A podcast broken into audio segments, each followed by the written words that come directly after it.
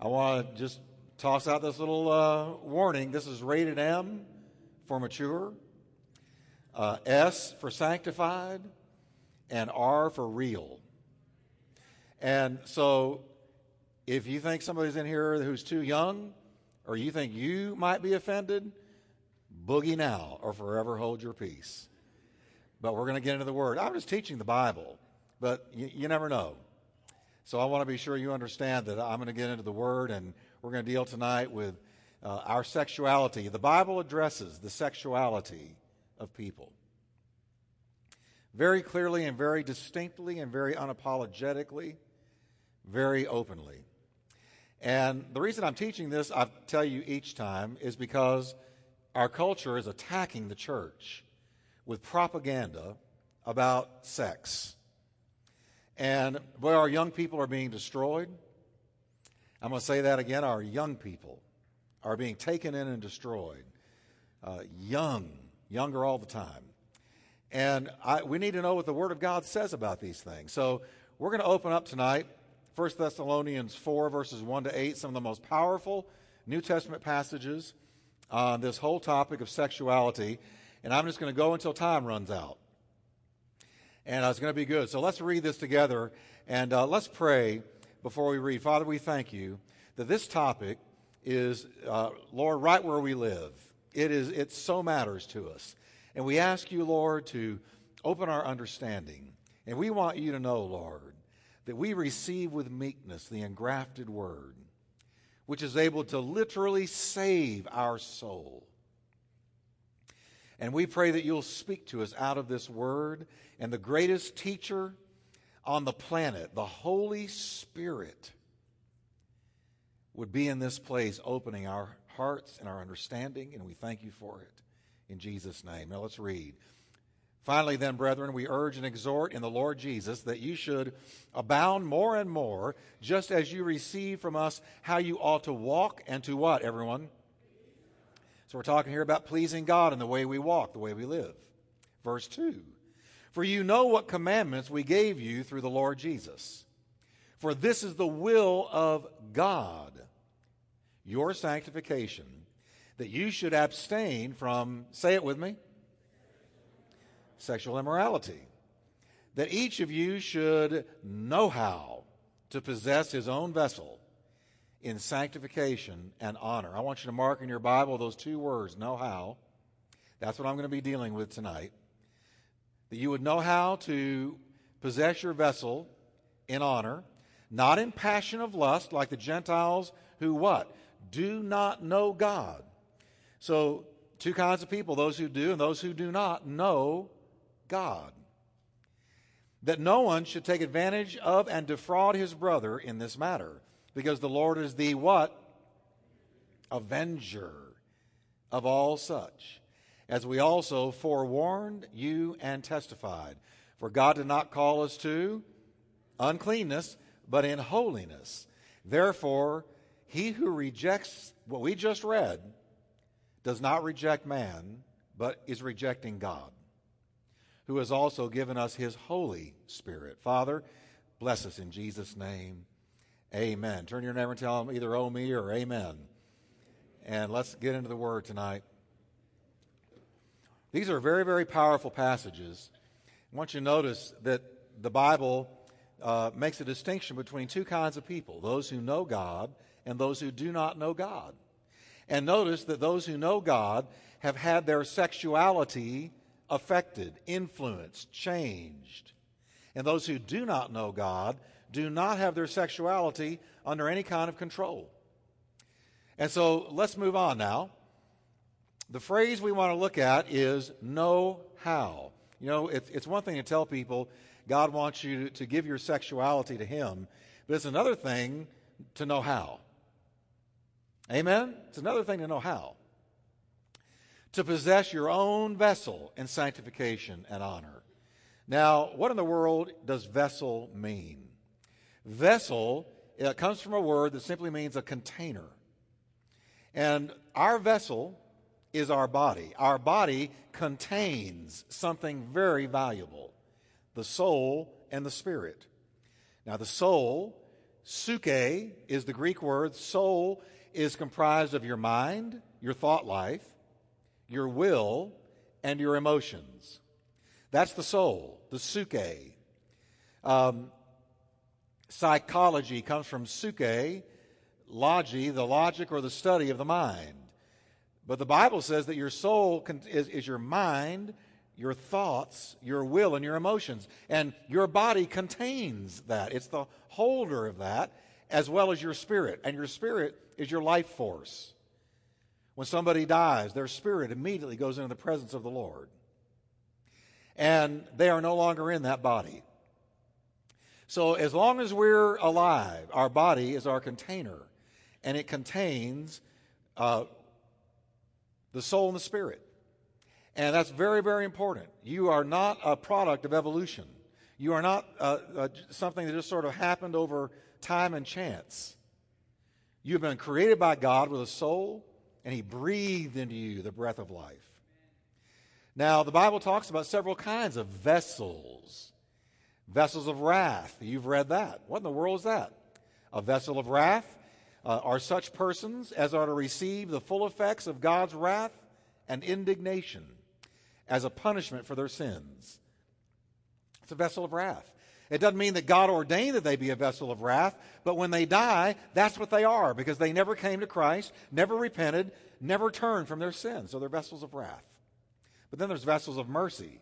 And I trust that that's everyone here. And uh, I hope everybody listening by radio. Vessel of mercy is those people who are to receive the effects of God's mercy or future happiness and glory. You read about both of those in the Bible.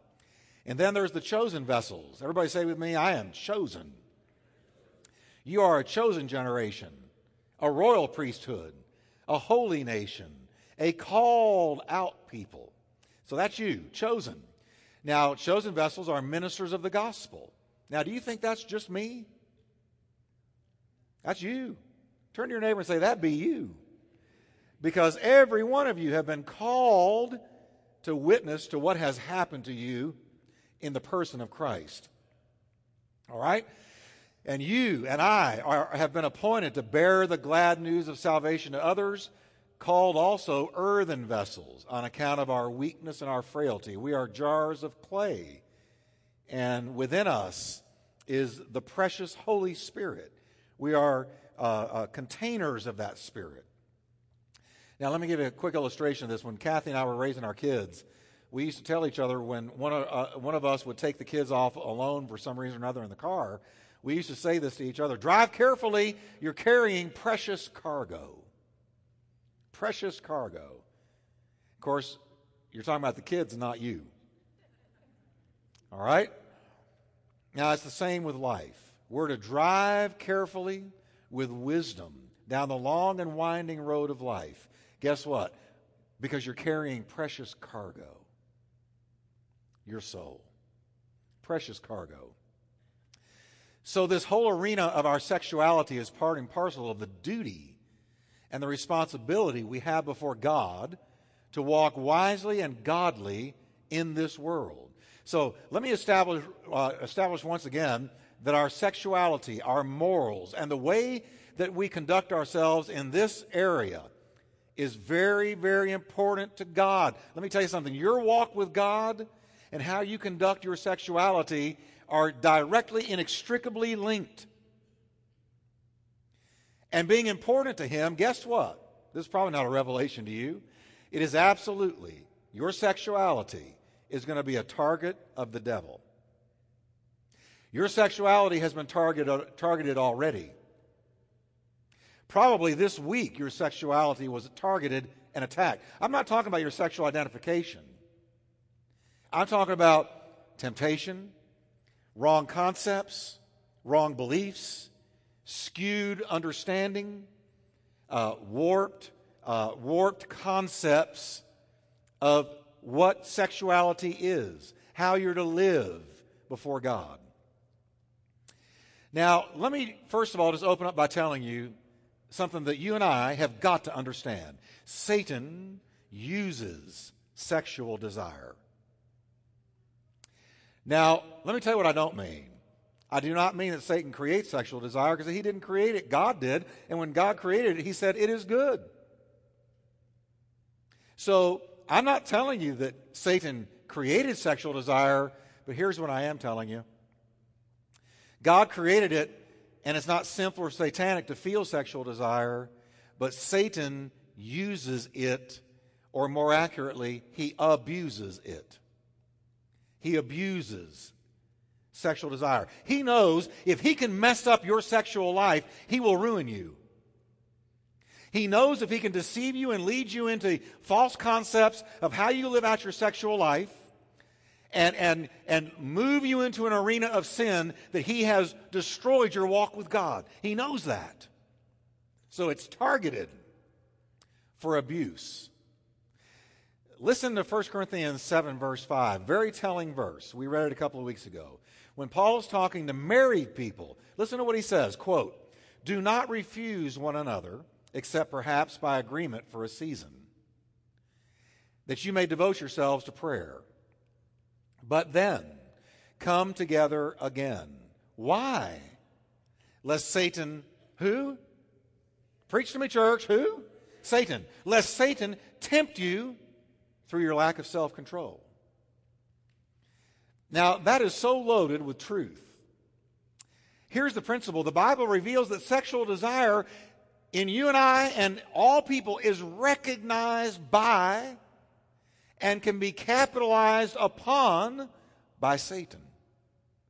Satan, it says right there in that verse, knows when sexual desire in your life rises when you experience an increase in it or you're dealing with temptation, Satan knows it. That's what he just said.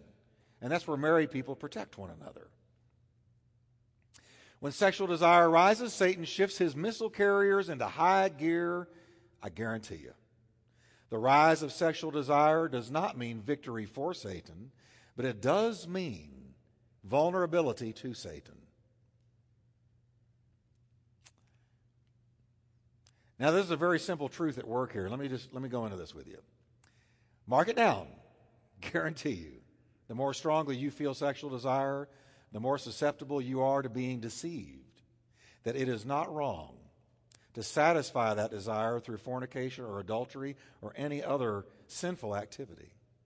Stronger you feel the desire, the more susceptible you are to deception. Satan knows this. The same truth holds uh, true in all areas of our lives. You know, people that, that, that struggle with eating too much. Man, you feel that desire, and here comes Satan. God understands. People understand. Your parents were heavy, so you're heavy. Your granddaddy was heavy. Stay heavy. Big deal. Have just one bite, and you know that you can't. You're going down that cafeteria line and you come to the end of the line where they have strategically placed those chocolate cream pies. And how many of you know you can hear God? And, and when that desire rises, how many of you know that, that you're more susceptible to deception? This is true of all areas of life. Um, so, the more vulnerable we become when we are experiencing desire, to being deceived about what is right and wrong in the way that we try to satisfy that desire. That's when the battle comes in. The battle's not there when desire is at a low ebb. The battles come when desire is at a high ebb and the devil starts talking to your thought life and trying to convince you, as he did Eve, who looked at the tree and saw that it was good for what? Food. She was hungry. And he capitalized on the hunger That is why, for example, if you and your date or fiance, now I'm going to get real here tonight, I guess I'm talking to singles for right now. And the rest of you, just get the CD and give it to somebody. They're going to need it. But if you and your date or your fiance wait until you are alone in a car to decide what's right and wrong about fornication, you're almost surely going to decide in favor of it. God understands. You're only human. Amen, Pastor Jeff. Hallelujah. We're going to edit out all that clapping again this week. Satan takes the desire, listen, and uses its power to make his proposal seem plausible. That's what he does. Now, listen carefully to me. Satan's efforts are always to destroy the pearl of sexual desire in your life. I'm going to say it again sexual desire comes from God. Now, I'm not saying lust comes from God, but normal sexual desire comes from God. He made it. And so, the devil wants to take that pearl of sexual desire, that great gift, that incredible gift of your sexuality, and he wants to destroy it. It is targeted. Every human being on earth has been targeted by the devil to warp and, and skew and pervert their sexuality. Satan does not create sexual desire. It's good, and he never produced anything good. Every good and perfect gift comes down from the Father of lights, James said, in whom is no variableness, neither shadow of change. All right, his whole aim is to ruin, to ruin what God created to be good. That's his aim. There are two ways you can ruin a pearl. You can cut it out of the oyster before it matures, or you can throw the oyster and the pearl together into the trash. Now, here's the fact Satan does his best to cut off sexual desire from the oyster of God's grace and truth. He does his best to cut off the pearl of sexual desire from the oyster of God's grace and truth. He does not want that sexuality in your life, that sexual gift, to glorify God. He will do everything he can to stop it from glorifying God. If he can get people to isolate sex from the reality of God, which is what pornography does, he has virtually destroyed its true meaning and its beauty. Let me tell you something. We're in a massive dumbing down in this culture right now. And here's the tragedy we've got a whole generation of teenagers coming up uh, uh under us who have no concept at all of the beauty of God's gift of sexuality to them because of the flood of pornography through the internet their whole concept is uh, uh, of something you, you use for base animal desire, not something you give glory to God for.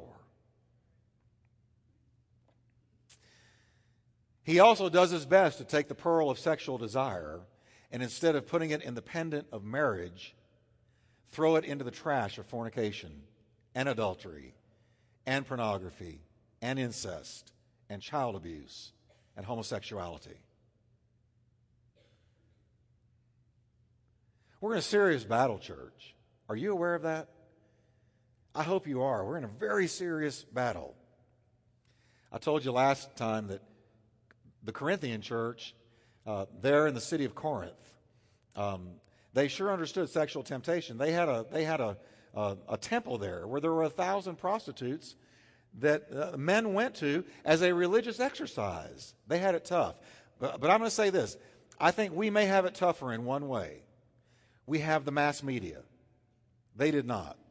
They were not flooded with endless pictures and images and thoughts and words about uh, sexuality. They were not inundated with it. You had to kind of know where to go to be to experience the level of temptation. And even though the culture back then was depraved to a level, our culture is depraved on a level that I wonder if a culture ever has been because of mass media, because of the internet, because of the flood of pornography. And now you're going to have to fight it. You're going to have to stand against it. You're going to have to say, not me. You're going to have to protect it. It's going to be a battle for every most most everyone in this room to walk with God and glorify God in this area. It's a battle. And we're all under attack. Now, for those who are called to go the way of celibacy, and many are, the pearl of sexual desire is meant to be a kind of atomic ball bearing in the wheels of human creativity. I want you to catch this because I really believe this. Sexual desire brought under the lordship of Christ for a single person will result in creative output and achievement. That energy that God put there, if it does not have the right context of marriage, and you give it to Jesus and you decide to walk in the holiness of God and honor God with it, it will, it will result in increased creativity and achievement in your life. Now, here's an interesting fact. I dug this up, and this really blessed me, first of all, because it's from a secular source. And every once in a while, they discover what the Bible said, you know, eons ago. Two professors of sociology at Harvard did a study in social history, which concluded that, quote, the periods of a nation's sexual liberty were the poorest from a cultural point of view. Whereas those periods when morality and social convention imposed restrictions on sexual activity were the richest in creative output. Now, let me just tell you what they were saying in non scientific terms. They studied cultures that had given in to depravity and given in to sexual immorality and thrown restraint to the wind, and their creativity went kaput, and their achievement went kaput. But those cultures that maintained sexual restraints and decency and a level of self control had far greater achievement and creative output. From a secular source, Christianity Today, but they were quoting these sociologists. It came from Christianity Today, 1984. Now, this is why Satan will use anything he can to ruin this pearl of sexual desire by cutting it off from God's grace and truth, or feeding it to the swine of adultery and pornography, or keeping single people from putting its energy to use in a life of creative endeavor for the cause of Christ. Now, let me be clear about something here. Satan has targeted the pearl of sexual desire in your life for deception and destruction. And I'm going to be a broken record there. He has targeted your sexuality for deception and destruction. And if you don't get into the Word of God, you're probably going to be deceived. We must remember that Satan is real and powerful. I'm not glorifying the devil, but can I tell you, he's playing hardball and he's real and he's powerful. Satan is not a pushover. He holds millions firmly in his bondage. And you know what he's doing? He's seeking more all the time. And one of his key tactics is sex. The first time Scripture introduces him to us in Genesis 3 1, God carefully points out his personality. First thing we learn about him is something about his personality and his method of attack. What does the Bible say in Genesis 3 1? Here we go. Now the serpent was more subtle and crafty than any living creature of the field which the Lord God had made. Now, the Hebrew word translated into crafty is also translated into the words mischievous, cunning, treacherous, and subtle or sneaky. And Ephesians 6, New Testament, Paul just chimes in with the same concept. He says, we are at battle, you and me, everybody in this sanctuary and listening by radio, we're at battle with the wiles, the strategies, the schemings, and the stratagems of the devil. These descriptive words make something very, very clear. Catch this. Our enemy, Satan, the devil, split hoof, plots and plans in a strategic way for our downfall. He is strategic in the same way a chess player thinks before he moves. He thinks ahead of time. The devil is a plotter, a planner. He thinks ahead of time. He knows you, he knows me. And he will put together his schemes and his plots custom designed for you. He's always on the lookout for cracks and crevices in our soul, always that he might worm his way in and get an advantage over us. Satan will plan for 20 years to bring a good person down. I fully believe that. Believe it or not, the devil who leads you to be impatient is very patient. He plays dirty. If you don't know that's true, can I tell you? The devil knows no rules. He cares nothing for fairness. He has no heart, no compassion, no soul, no mercy whatsoever. When you're down, that's when he will strike you the hardest and the worst. He is a dirty devil. He is a, he is a diabolical devil. He is a destructive devil. He, is, he wants not just to give you a bad day, he wants to kill you, destroy you, take you out, wipe out your walk with God. He wants to take you out of the race for good.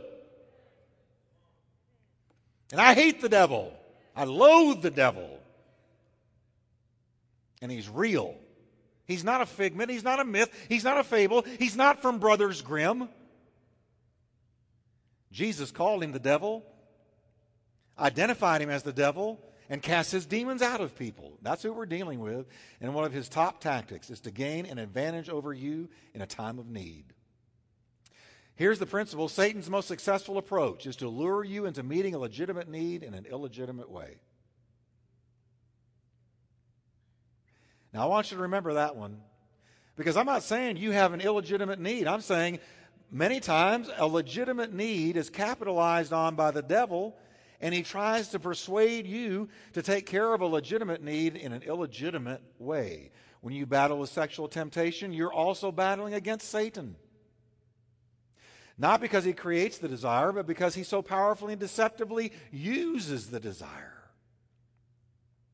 In the same way, that Esau came out of the field after a day of hunting. You remember that story? He came out of the field after a day of hunting. He was tired, he was hungry.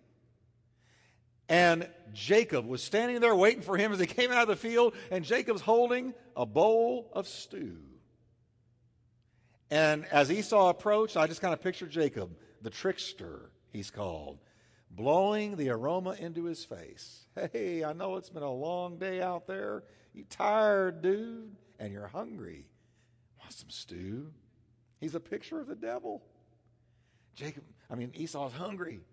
So he says, Sure. He says, Well, there's a little catch. A little catch. All I want is your birthright. That's all. Esau was so hungry, and he did not have a heart for God, that he sold his birthright for a bowl of porridge. And the Bible tells us in the book of Hebrews that after he did that, he tried to get it back with tears and cryings and begging and couldn't get it back. Ouch!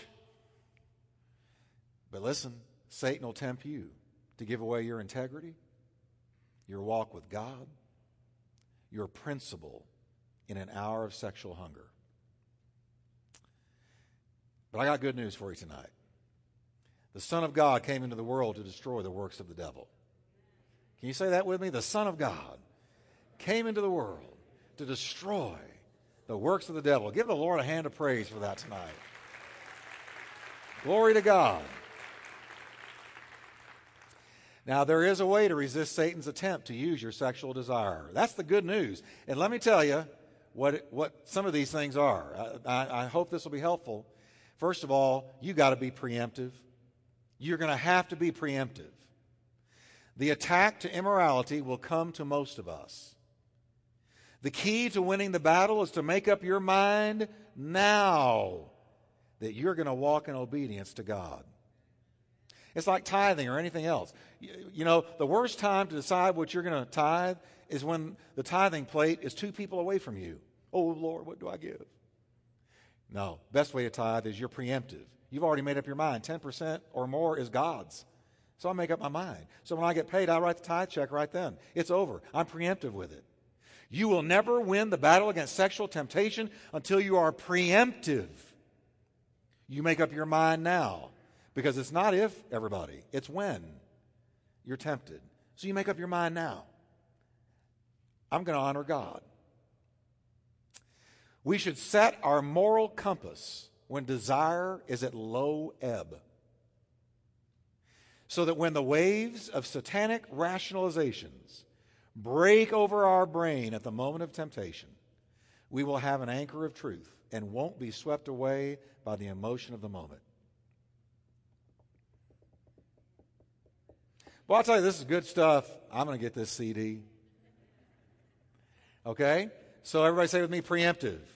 Make up your mind now. Make it up right now. The second thing, second way to overcome, to have victory, know thyself. Can you say that with me? Know thyself. The most important person for you to know is you. You got to know you. You got to be honest with you about you.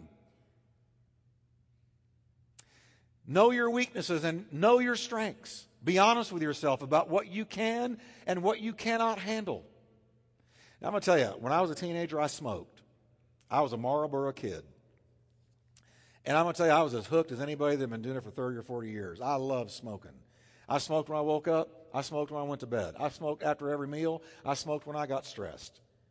And very early on, I messed up my health. I was smoking all the time. Thought it was cool, that cigarette hanging out of my mouth.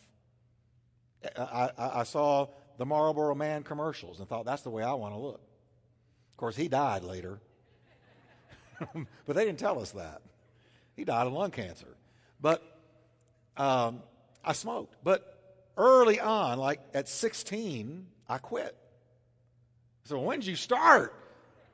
13. So I quit. And now I'm going to tell you, you could put me in a cigarette factory and I would not be tempted. Now I know that about myself.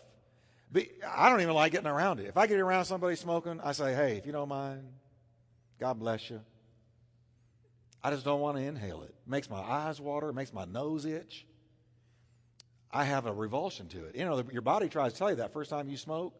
When you take that first drag on the cigarette, and it feels like you just dropped a lead weight down into your lungs, that's your body telling you God did not intend this. But I know that about myself, but there are people, if you put them within a mile of a cigarette, they're going to find them. And you got to know that about yourself. And when it comes to sexuality, let me tell you what Paul wrote here. We are he wrote this in 1 Corinthians 10, verse 12 to the Corinthians, talking about the Old Testament saints who fell. Here's what he said quote, We are just as capable of messing it up as they, the Old Testament saints, were. Don't be so naive and self confident. You are not exempt. You could fall flat on your face as easily as anyone else. Forget about self confidence, it's useless. Don't put your confidence in your flesh. Cultivate confidence in God. You'll never defeat sexual temptation alone. You must turn to God for it. You must lean on the power of the Holy Spirit for it. You must trust the power of the Word of God in your life. Wherewithal shall a young man cleanse his way? By taking heed thereto according to thy word. Psalms 119. There are certain situations you cannot put yourself in and remain fair to you, and you know what they are. And if you don't, you need to have a talk with yourself. Now, let me tell you what some of them are. And I don't care who you are.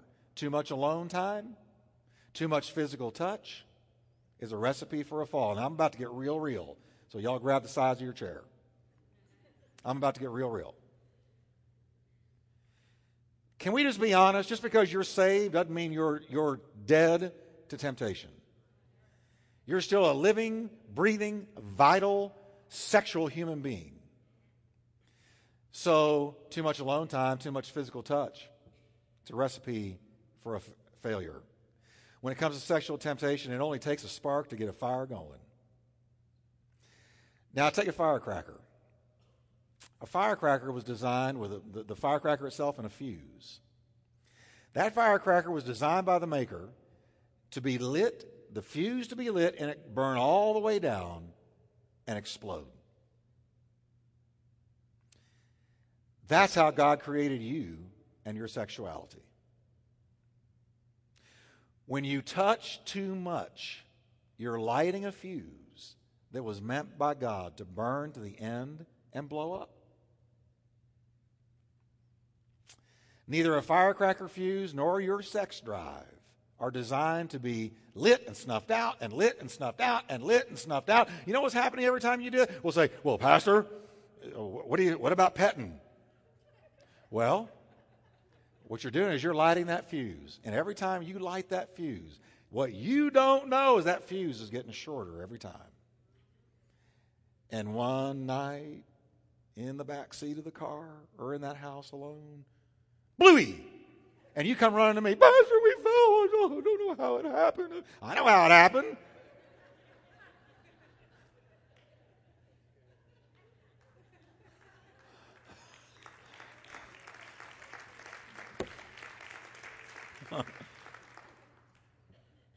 it's kind of hard to have compassion there because you, I tell you, you got to know you. And the Bible says, In my flesh dwells no good thing. That is, your flesh is going to go south. Your flesh is going to mess up every chance you give it. You've got to crucify your flesh, and you cannot give. What did Paul say? He said, Don't give the flesh an opportunity. Every time this happens through too much touch, the fuse is growing shorter, shorter, shorter. It's going to explode. And then you have pregnancy, or then you have all kinds of negatives that come in. Now, I'm going to give you some wisdom here. If you're single and you're seeing somebody, maximize talk and minimize touch. Kathy thought that I was gay for a while. I'm telling you. Now, I'm going to tell you. She's not here tonight, but that's not why.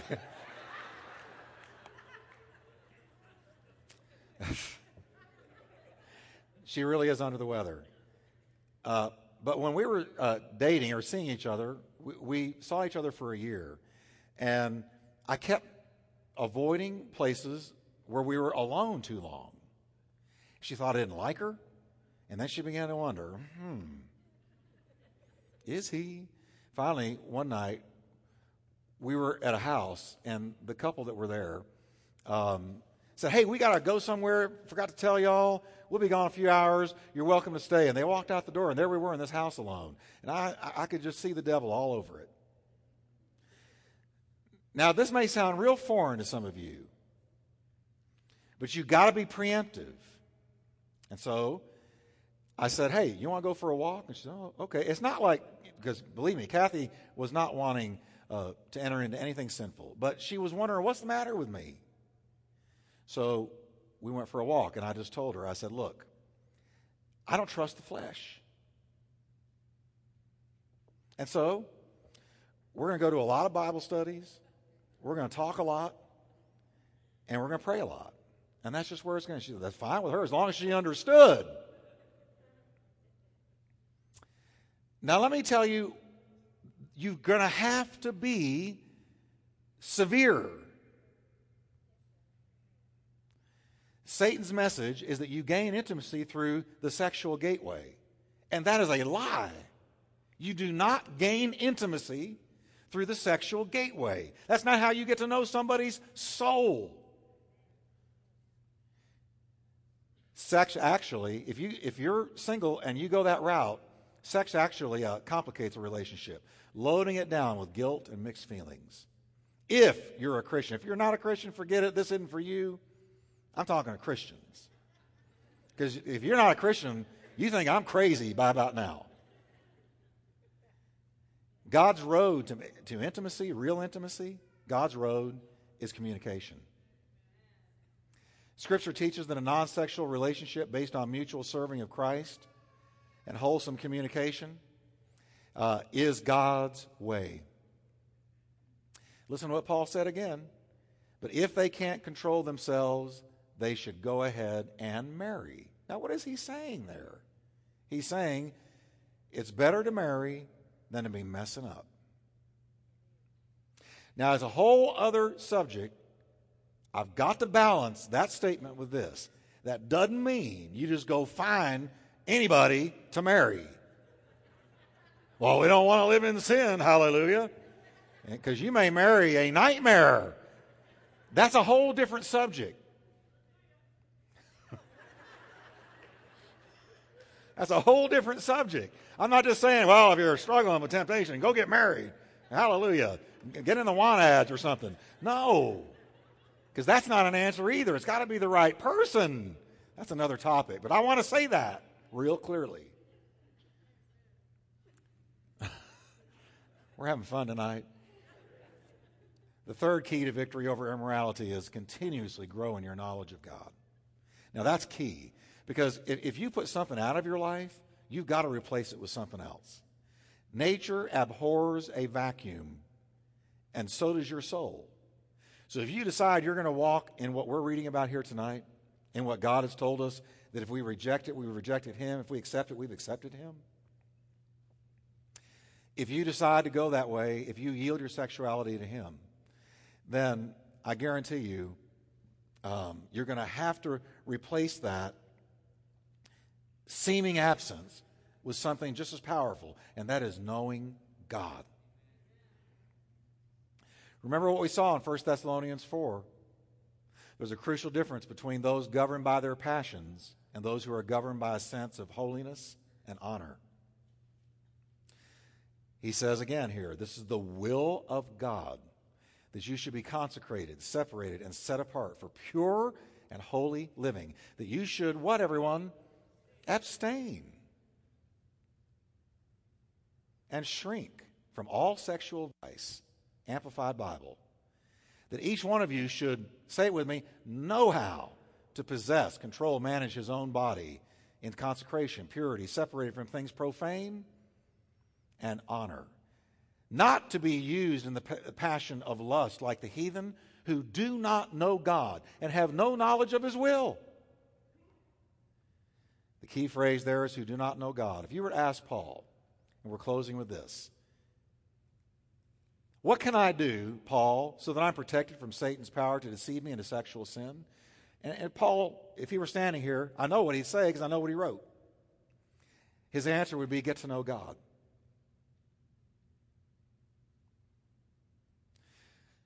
Fill the vacuum with an increasing knowledge and deeper relationship ongoingly with God. Pursue an ever expanding vision of God. Draw daily in your or grow daily in your walk with God. He said in Romans 128, since they did not approve to have God in their knowledge, God gave them up to a base mind and improper conduct. But if you treasure the knowledge of God and pursue it, listen, the bondage to baseness will be broken. In Galatians 4 8, Paul said, Formerly, when you did not know God, you were in bondage to beings that by nature are no gods. Deliverance from the bondage of Satan and his forces comes through knowing God. That's why you ought to be in church every time the door is open. Because I'll guarantee you, here at Turning Point, we're going to worship the true and the living God. We're going to lift up the name of Jesus, and we're going to preach the Word of God. And, and that's it. Uh, as Peter put in his second letter, his divine power has granted to us all things that pertain to life and godliness. How? Through the knowledge of Him who called us to His own glory and excellence. The better you know the glory and excellency of God, the less power Satan will have over you. Let's stand together. I want you to preach this next one with me, can you? Jesus said, You shall know the truth, and the truth will set you free. You cannot be easily deceived that Satan's way is better when you really know the way of Christ. The only way to fight the lie of sinful pleasure is with the truth of righteous pleasure. When you come to know God fully, that in His presence is fullness of joy, and at His right hand are pleasures forevermore, then you will have conquered Satan once and for all. He's a liar. He has no power over those who know God in truth. Now, look what I'm t- teaching on next Wednesday. Who's your daddy? because it's going to make all the difference in the world. Who's your daddy? But tonight, I'm going to tell you, I know what we're teaching is a major challenge. But I'm only teaching you what the Bible challenges you with if you never came to church. Just read it on your own. I'm just teaching the Bible. Will it be easy? Not always. No. Will it be rewarding? Hugely. I want to pray for you tonight. And I want to pray for all of us, and I want to pray for our listeners by radio. Father, uh, we take this word And we know, Lord, that you've given us this word to guard us, to give us parameters, to teach us uh, the boundaries of sexuality if we choose to walk with you. Now, Lord, help us to embrace the word. Help us to be wise. Help us, Lord, to take a stand against the flood of immorality and filth that is washing through this country. In the name of Jesus. Now, will you take a moment and pray and say, Lord, I give you my sexuality. That pearl, that pearl that Satan is trying to destroy, I give it to you. I give it to you. Married or single, he's coming after you. I want you to give preemptively your sexuality to God. Take a minute, and we'll dismiss in just a moment.